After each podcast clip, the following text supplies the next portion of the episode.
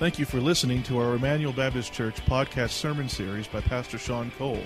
Emmanuel exists to display God's glory, declare God's gospel, and to disciple for God's Great Commission. If you have any questions about this message or would like more information about our church, you can visit our website at www.ebc-online.org. Now here's Pastor Sean. Your Bibles to Hebrews chapter 11. Hebrews chapter 11.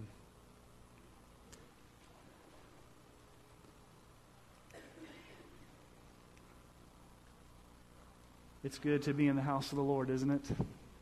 Amen. It's good to sing praises, to have the freedom to sing praises. When you watch a video like that where people's churches are ransacked and burned down, you are thankful for what the Lord has given us in America. May we never take advantage of the freedoms that we have. November 29th, Time magazine cover had these words a few weeks ago Who needs marriage? Who needs marriage? And according to the research of Time magazine and of the Pew Forum, they found that America's attitudes toward marriage have changed over the years. This is what the chief researcher said about marriage. We found that marriage, whatever its social, spiritual, or symbolic appeal, is in purely practical terms just not as necessary as it used to be. It's just not necessary anymore. Marriage.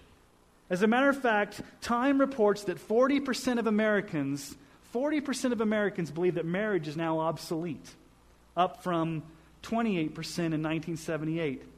Now, I'm going to address something this morning that a lot of times we don't even think about. It's become so commonplace in our culture that we don't even, we don't even flinch at it. It's the whole idea of living together before marriage, cohabitation. What's happening in our culture is this.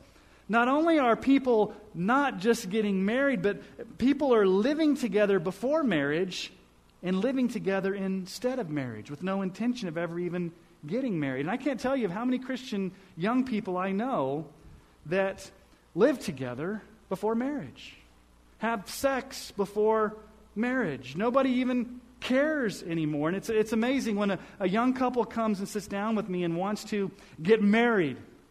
And we go through premarital counseling.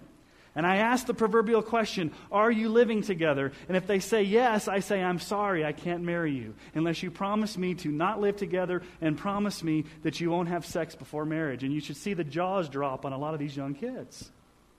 And you may be saying, Well, Sean, is that too radical? Are you too old fashioned? That, that's just, that's not going to fly in our culture today because everybody lives together. One of the reasons we're not making a huge impact as Christians in our culture is because our Christianity looks just like the culture. We haven't been radically obedient to the gospel of Jesus Christ and lived a life that's different. And you see, it's no surprise that we live in a culture that's pagan, a culture that is hostile, a culture that is all for tolerance, right? Except for when you mention Jesus Christ as the only way of salvation. A culture that's tolerant for all types of ideas, except for when you talk about what the Bible says about issues of, of morality and issues of sanctity of life and issues of marriage, we automatically get pushback from the culture. We are in a culture that, let's just face it, doesn't like the message of Christianity. And so let's just be real honest this morning. We've been studying over the past few months these heroes of the faith in Hebrews chapter 11. And if we want to be people that live as as these in Hebrews chapter 11, we are going to have to expect opposition. If you want to live a radically different, courageous, risk taking, passionately sold out life for Jesus Christ, expect opposition. Expect hostility. As a matter of fact, expect persecution. What did Jesus say? Let's just listen to the words of Jesus this morning. In Mark chapter 13. And you come across these scriptures at a time, you're like, thanks, Jesus. You've really encouraged my day. Mark 13, 13. And you will be hated by all for my name's sake, but the one who endures to the end will be saved. We will be hated because of the name of Jesus. What did Paul say? Paul says in 2 Timothy 3:12, Indeed, all who desire to live a godly life in Christ Jesus will be persecuted. Then the question is not if persecution is going to come. The question is not if the hostility is going to come. The question is when is it going to come and how are we going to handle it?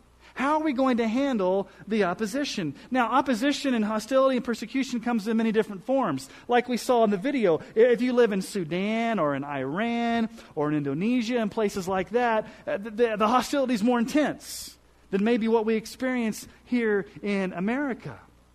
But you guys have told me over the years, even over the past few weeks, a lot of you have told me how you struggle with the hostility, whether it's with a family member or whether it's at the job place or whether it's just a relationship that you're at, you're, you're feeling the tension uh, of what it means to stand up for Jesus Christ in a world that just doesn't want to hear it. And that's exactly the same thing that these Hebrew Christians were facing in this book of Hebrews. They were facing imprisonment. They were facing being thrown in jail. They were facing having their property confiscated. They were facing intense persecution. And so, what the writer of Hebrews does is he inserts Hebrews chapter 11 in the middle of this book as a way to encourage these struggling Christians to remain fast, to hold fast to their faith. Remember, they were wanting to throw in the towel. They were wanting just to chuck the whole Christian faith thing and just go back to a life of ease. So here's the overarching theme for today. I just want to warn you. We're going to cover the whole Old Testament today. Are you ready? Because the writer does. We'll get it done in 30 minutes, I promise you.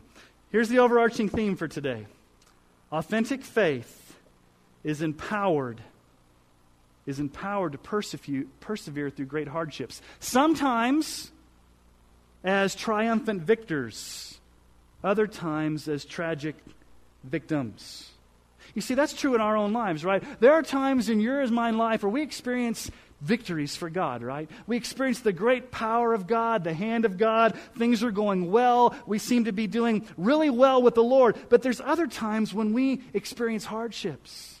We experience difficulties. We experience struggles. And so, all of us, we're going to have both of those experiences. We're going to have the highs and we're going to have the lows. And what really counts in the end is our faith.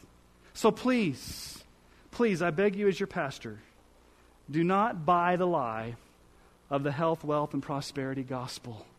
Everywhere you turn, it seems like you hear from the airwaves, you hear from Christian TV, you hear from everywhere that God wants you to be wealthy God wants you to be healthy. God wants you to have your best life now, and that the Christian life is not going to have any problems. You're not going to have any struggles. You're not going to have any issues. You're going to be, you're to, if, if you're sick or you're poor, there must be something wrong with your faith. So you've got this health, wealth, and prosperity gospel there. And let me just be real honest with you. I don't want to be sick. I don't want to be poor.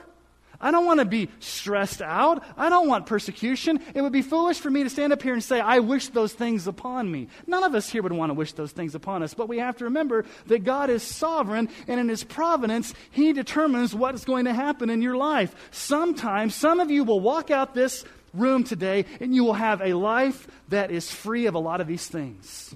Some of you will walk out this room, and you'll have a life of a lot of hardships. And we can't control that. Only God is in charge of that. So, what matters in the end is your faith. Is your faith active? Is your faith radical? Are you passionately being obedient to God's call on your life? Are you willing to face whatever comes your way? We come to Hebrews chapter 11, the very last section here. Now, up to this point, he's been focusing on individuals and giving us a description of these individuals' faith. And now, in rapid fire succession, because he's running out of time, he's going to fill up the gap and give us the rest of the Old Testament. So, are you ready? Let's read together Hebrews 11 32 through 40 and see how the author brings this chapter to a close. Verse 32 And what more shall I say? For time would fail me to tell of Gideon, Barak, Samson, Jephthah of David and Samuel and the prophets, who through faith conquered kingdoms, enforced justice, obtained promises, stopped the mouths of lions, quenched the power of fire, escaped the edge of the sword, were made strong out of weakness, became mighty in war, put foreign armies to flight. Women received back their dead by resurrection.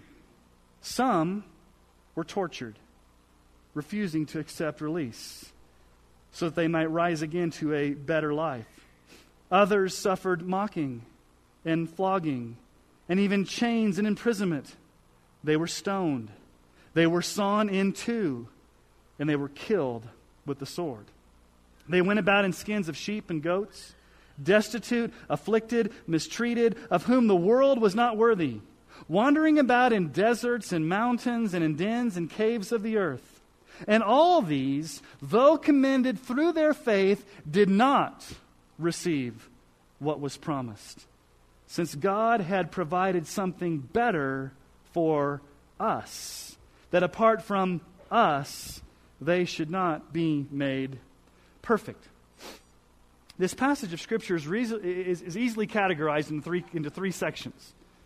The first section focuses on the heroes of the faith that had amazing exploits for God. They did amazing things. God did powerful things through their lives. The second section is people that had powerful things happen in their lives, but they were tortured, they were martyred, they were killed, they suffered. And then at the very end, he draws it to a close and says, Here's how you and I fit into Hebrews chapter 11, how you and I fit into this hall of faith. So let's first look at those heroes who were triumphant. And he starts with Gideon, Barak, Samson, and Jephthah. Now, if you know anything about your Old Testament, you know that these were judges. Now, when we think of judges, we think of a guy in a black suit that, that, that pounds a gavel. In the Old Testament, a judge was a military leader.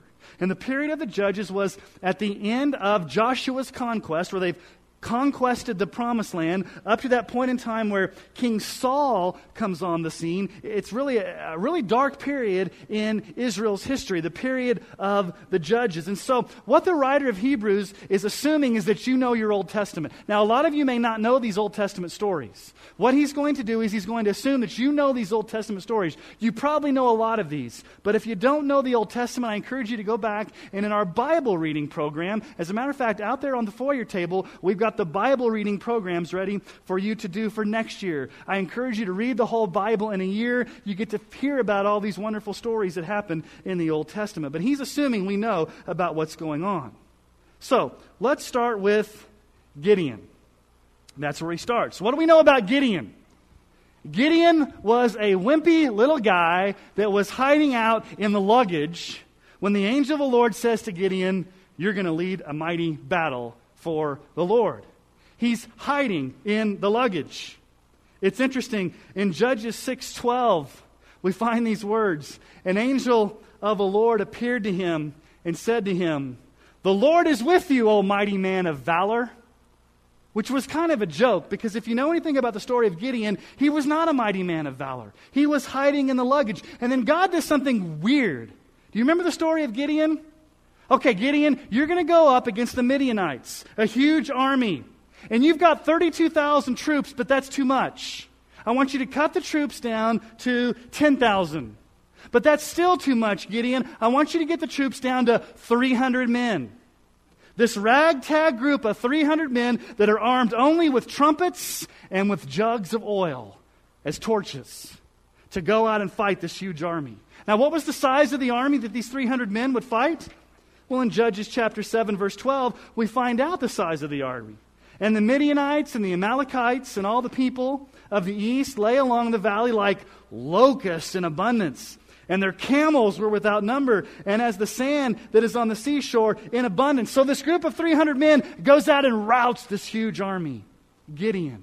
Now go down to verse 34 for just a moment in Hebrews. You'll see some, some things here. Now, look at halfway through there quenched with the power of fire. We'll get to that in just a moment. Escape the edge of the sword. We'll get to that in just a moment. We're made strong out of weakness. Put foreign armies to flight. Became mighty in war. This is what was going on with Gideon, a group of 300 men. Or what about Barak? Barak was another judge. We find out from Judges chapter 4, he was a military leader. He had a small army of about 10,000 men. He goes up against Sisera. Sisera had 900 iron chariots, and, and he obeys the word of the Lord through, through Deborah. And again, he routs this foreign army, Barak. And then he says Samson. Now you wonder, why is Samson on the list? Samson was a man that had a lust problem with foreign women. And you know, Samson, the long hair and the strength, but at the end of Samson's life, in Judges chapter 16, in a moment of humiliation, you remember the story? Samson's got his eyes plucked out, and the Philistines call Samson out to entertain them in the temple of their false god Dagon. And Samson's out there in a moment of weakness. He's lost his strength, and he prays to the Lord. He says, Lord, in this final moment of humiliation, would you bless me and give me strength? And what does he do? He leans against the two pillars, and they come crashing down upon the people, and he kills more people in that one instance than he did in his entire life. He was made powerful out of weakness. What about Jephthah? Jephthah was another judge, a little shady character. He was the son of a prostitute. He had an army that went up against the Ammonites. And as you find out from the story of Jephthah, he made this rash vow that ended up killing his only daughter. I'll just tell you this side note, parentheses this may be a weird way to put it. If you want to get some rated R stuff in the Bible, go read the book of Judges. You can't find anything worse on TV than the book of Judges. It's pretty sick stuff, but it shows you the downward spiral of Israel during that period. Jephthah. Okay, David's next. What about David? Now, again, we don't have time to focus on every one of these characters. The same thing the writer of Hebrews, he's going quickly. There's a lot of stories we can tell about David. David and Goliath is probably the most famous story. What did David say when everybody was sitting around in the valley wondering who was going to go out and fight Goliath? In 1 Samuel 17 26, David said to the men who stood by him, What shall be done for the man who kills this Philistine and takes away the reproach from Israel? For who is this uncircumcised Philistine that he should defy the armies of the living God? I love David. Who is this guy? Let me just go out there and take him. And David goes out there, and what does David say? He's, he's armed with just that little slingshot. 1 Samuel 17, 45 through 47. Then David said to the Philistine, You come to me with the sword and with the spear and with the javelin, but I come to you in the name of the Lord of hosts, the God of the armies of Israel, whom you defied. This day the Lord will deliver you into my hands, and I will strike you down and cut off your head. And I will give the dead bodies of the hosts of the Philistines this day to the birds of the air and to the wild beasts of the earth, that all the earth may know that there is a God in Israel, and that all his assembly may know that the Lord saves, not with sword and spear, for the battle is the Lord's, and he will give you into our hand. What do we know about David? Go down to verse 33 again.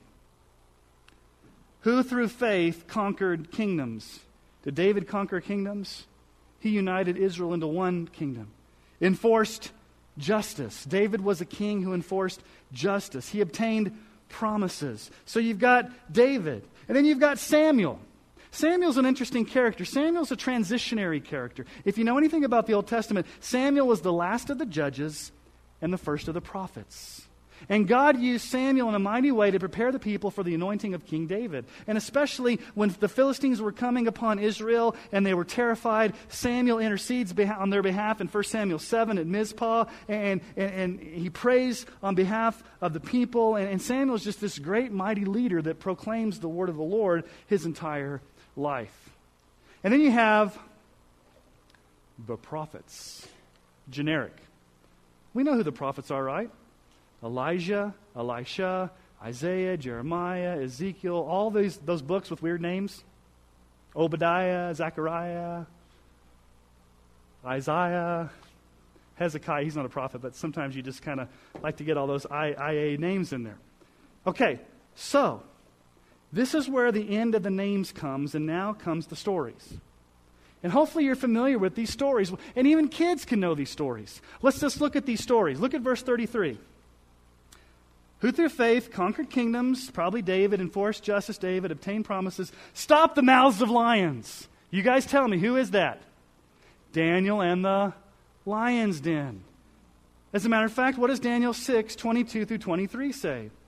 My God sent his angel and shut the lions' mouths.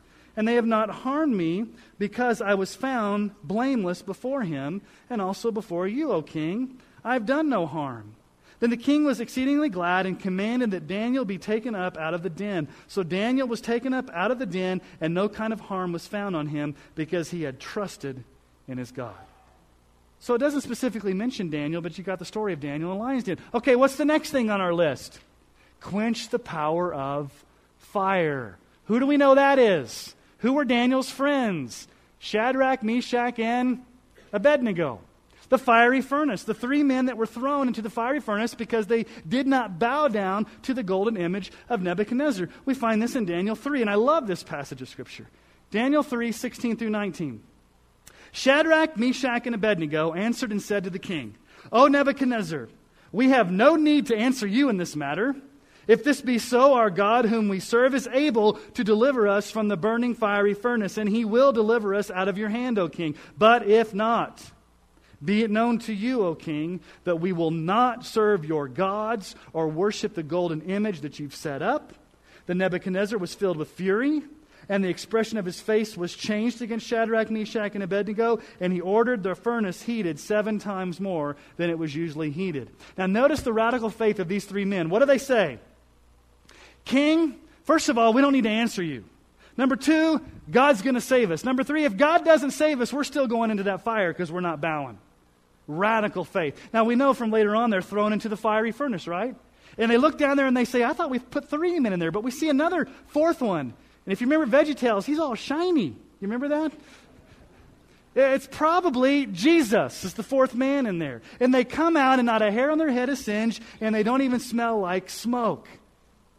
Amazing stories. Okay, let's keep going here. Escape the edge of the sword. Who do we know escaped death from the sword many times? David. David escaped from Saul. Also, we know that Elijah escaped from the sword of the ruthless Queen Jezebel in 1 Kings 19. And then we keep going on here. We're made strong out of weakness. That could be Gideon, that could be Samson, that could be David, became mighty in war. It could be all those guys put foreign armies to flight. But then in verse 35, women received back their dead by resurrection.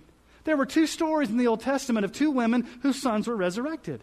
If you remember from 1 Kings 17, there was the poor widow from Sidon. Her son was resurrected by Elijah.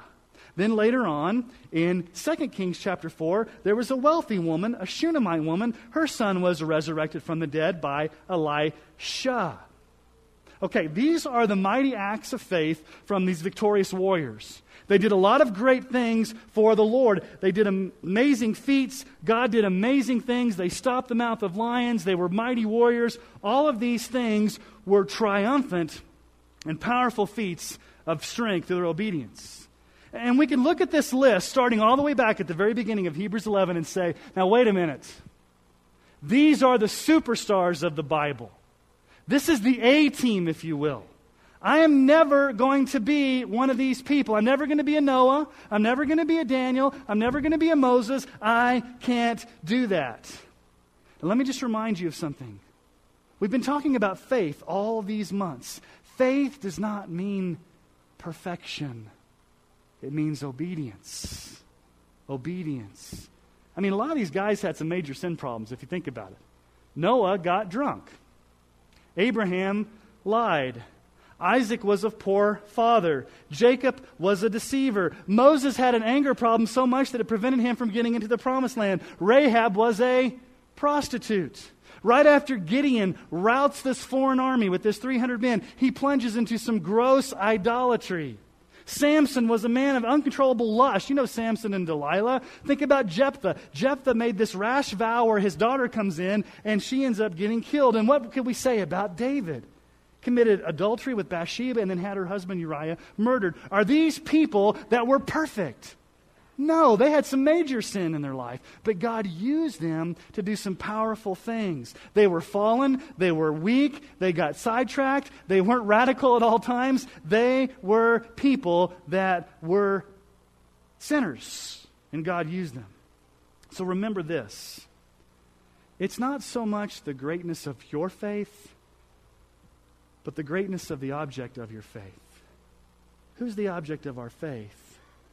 Jesus.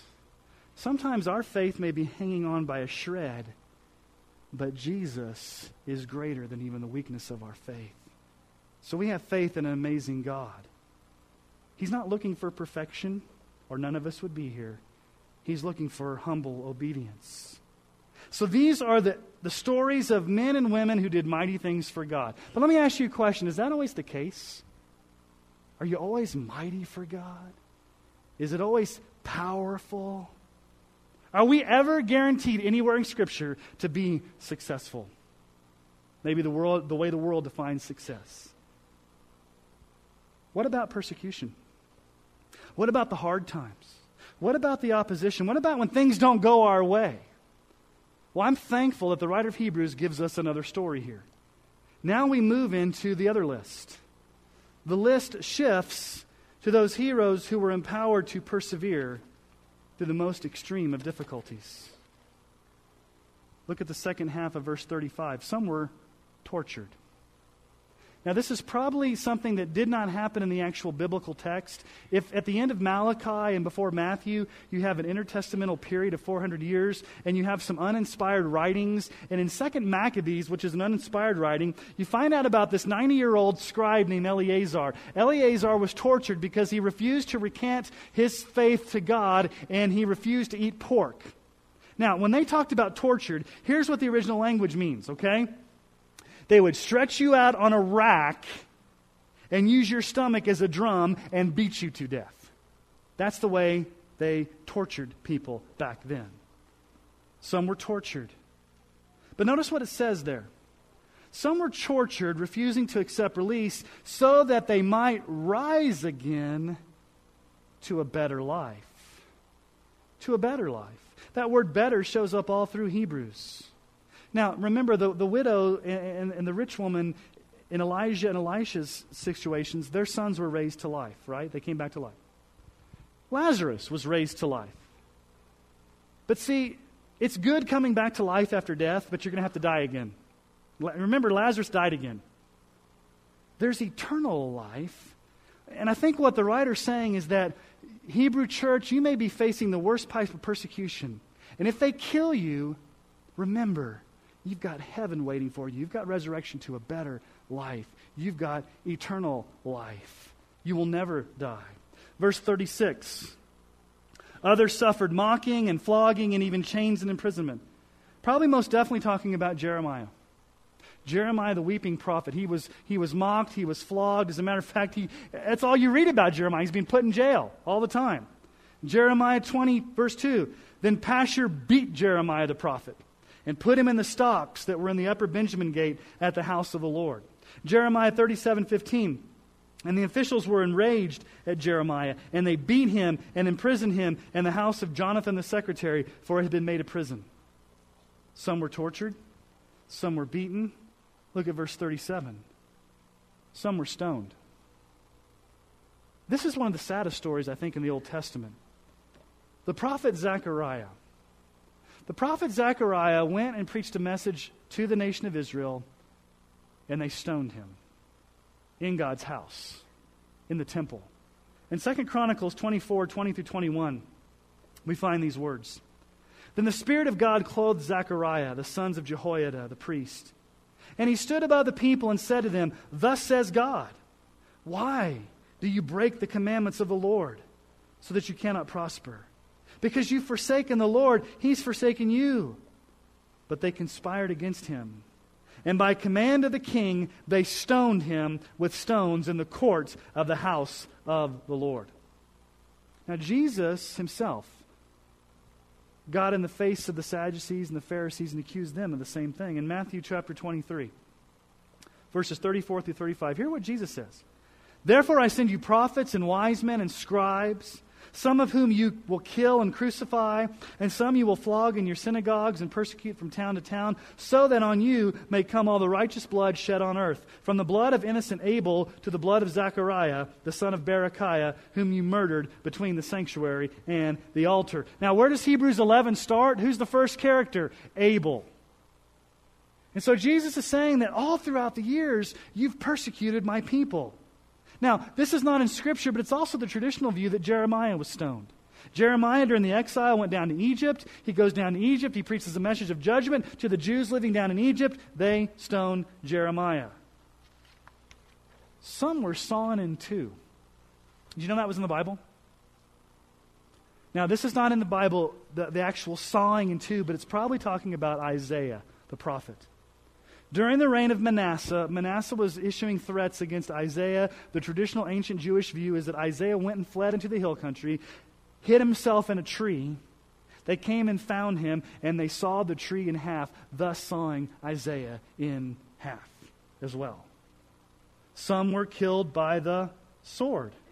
Uriah the prophet was killed by the sword in 1 Kings 18. It says they went about in skins of sheep and goats, destitute, afflicted, and mistreated. Probably talking about Elijah and Elisha. It was often the, the, the, the clothing of a prophet to go around in, in camel skin and goat skin. 2 Kings 1 8, they answered him. He wore a garment of hair with a belt of leather about his waist, and he said, It's Elijah the Tishbite. And then notice what else it says of whom the world was not worthy, wandering about in deserts and mountains and dens of caves in the earth. Oftentimes, when persecution hit these prophets, where did they have to go? They had to run into the hill country, they had to hide out. They had to go live in caves. They had to go live in the desert. They, they couldn't be in the city for fear of being killed. So, this is the story here of these people who experienced extreme, extreme hardships. But notice what verse 38 says the very beginning there, of whom the world was not worthy. This world was not worthy of these people. The writer of Hebrews is saying, as wicked and godless as this world is that persecutes these men, they're not worthy of these men. These men died for their faith. And it would have been a great encouragement to this Hebrew church because they were, they were experiencing persecution, they were experiencing imprisonment. And for the writer to say, look, you may be experiencing all this pressure from the world, but the world's not worthy of you. You will die and go to a better place. Now, verses 39 and 40 are a little bit difficult, and I've had to think about what exactly he's trying to say here. And when you stop and think about it, it's pretty amazing. He brings things to a close, and he includes us. Now let's look at verse 39. All these, though commended through their faith, did not receive what was promised. First thing we see in this verse is that both the triumphant victors and the tragic victims were commended for their faith. Remember chapter 11, verse 2, how this all started? For by it the people of old received their commendation. Same word. They were commended, they received their commendation. The word really means here that God Himself stepped up to the witness stand and gave a testimony saying, I put my stamp of approval on the faith of these who died. God has written about them in His Word. God is the ultimate one who commended them for their faith. And so God is always pleased to recognize faith. I mean, if, eh, why are we doing this if there's no purpose behind it. Now we need to be careful. We don't earn our salvation by our good works, but God is pleased when his people live by faith. When we show that radical obedient faith, God is pleased when we do that. But secondly, and this is amazing, notice what it says there in verse 39. All of these, starting back with Abel, through the whole list of all these people we've been looking at all these months, they did not receive what was promised. Abel didn't, Noah didn't, Abraham didn't, Moses didn't, Joseph didn't, David didn't, Jeremiah didn't, Isaiah didn't, Daniel didn't, Samuel didn't.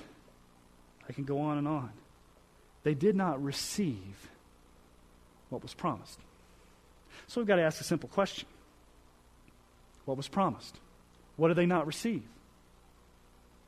And the answer lies in the fact that they never got to see who? The Messiah. They never got to see Jesus. It wasn't until Jesus came and died on the cross that he instituted the new covenant. They were saved by faith. Okay, I believe these Old Testament people went to heaven. But they never got to see the Messiah in the flesh, death, burial, resurrection of Jesus Christ, and the outpouring of the Spirit of God at Pentecost. They never got to see that. And notice the shift of wording in verse 40. Since God had provided something better for us.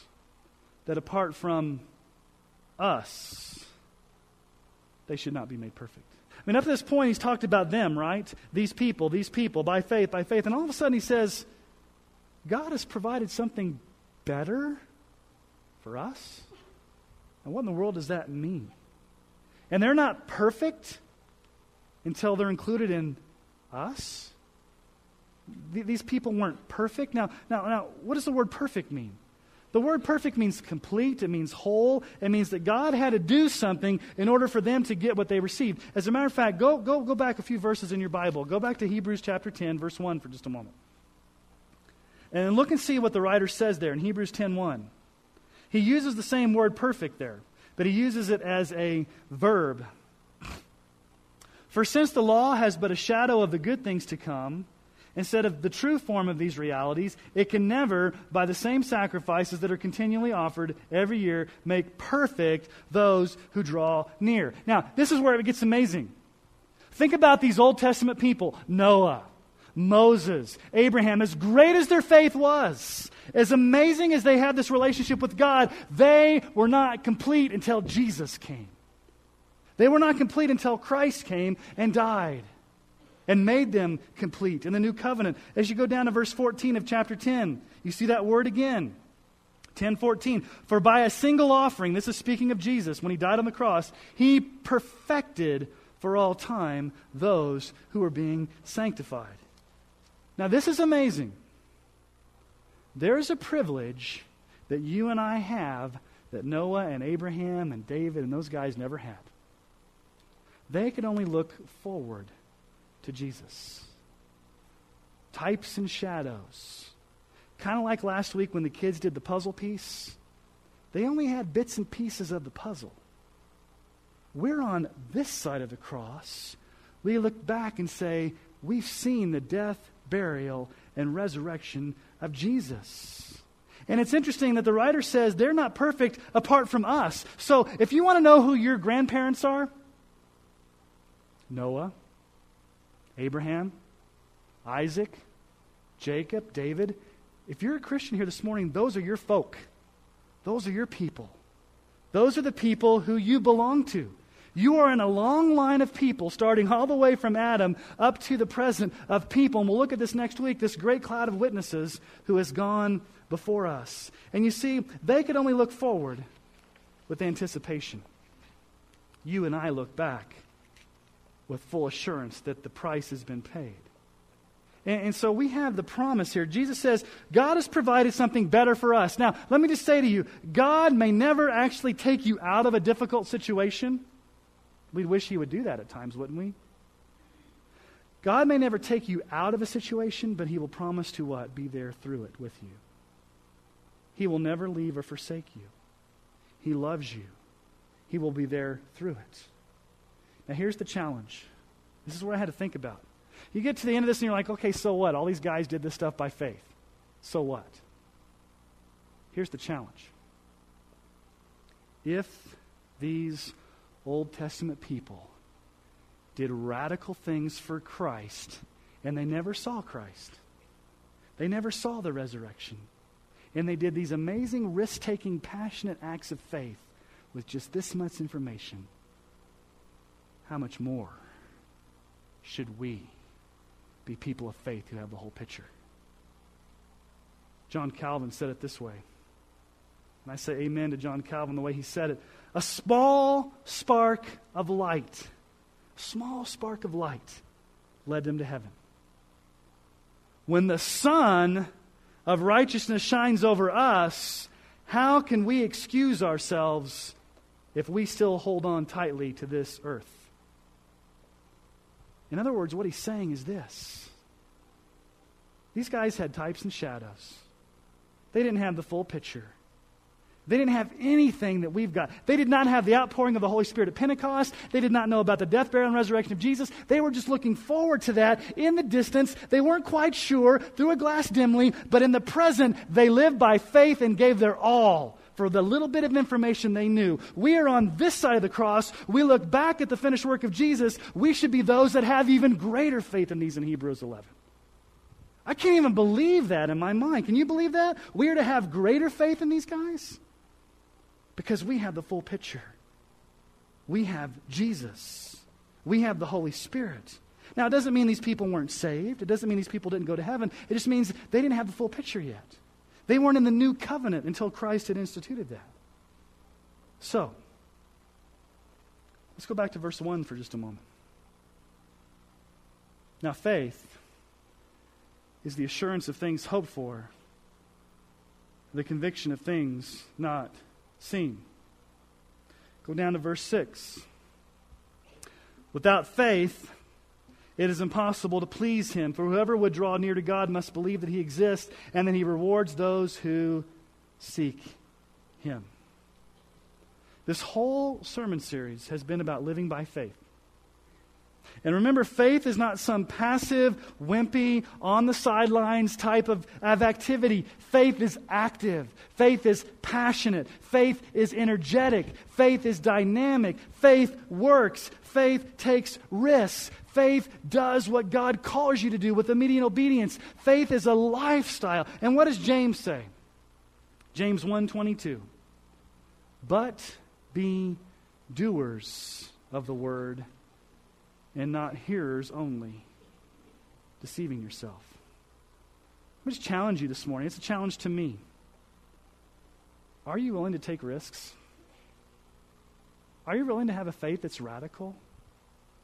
Are you willing to live this life, not business as usual, but live this life passionately, sold out for Jesus Christ so that He receives all the glory due His name? Would that God raise up a people that would not just sit on the sidelines and say, I'm going to twiddle my thumbs as a Christian, I'm just going to sit back passively. No! Let us be a people who step up to the plate and say, I am going to risk it all for Jesus Christ because He's worth it. I've seen the death, burial, and resurrection of Jesus. I've seen the empty tomb. He's exalted at the right hand of the Father. The tomb is empty. The Holy Spirit has come. There is no excuse for us not to go and conquer this world for Christ because we have the resurrected Savior on our side, something these guys could never say. And when we get to heaven, we're going to have some great stories to talk about with these men and women. But let's not wait to heaven to talk about it. Let's be doers of the word and not hearers only. Let me ask you to bow your heads this morning.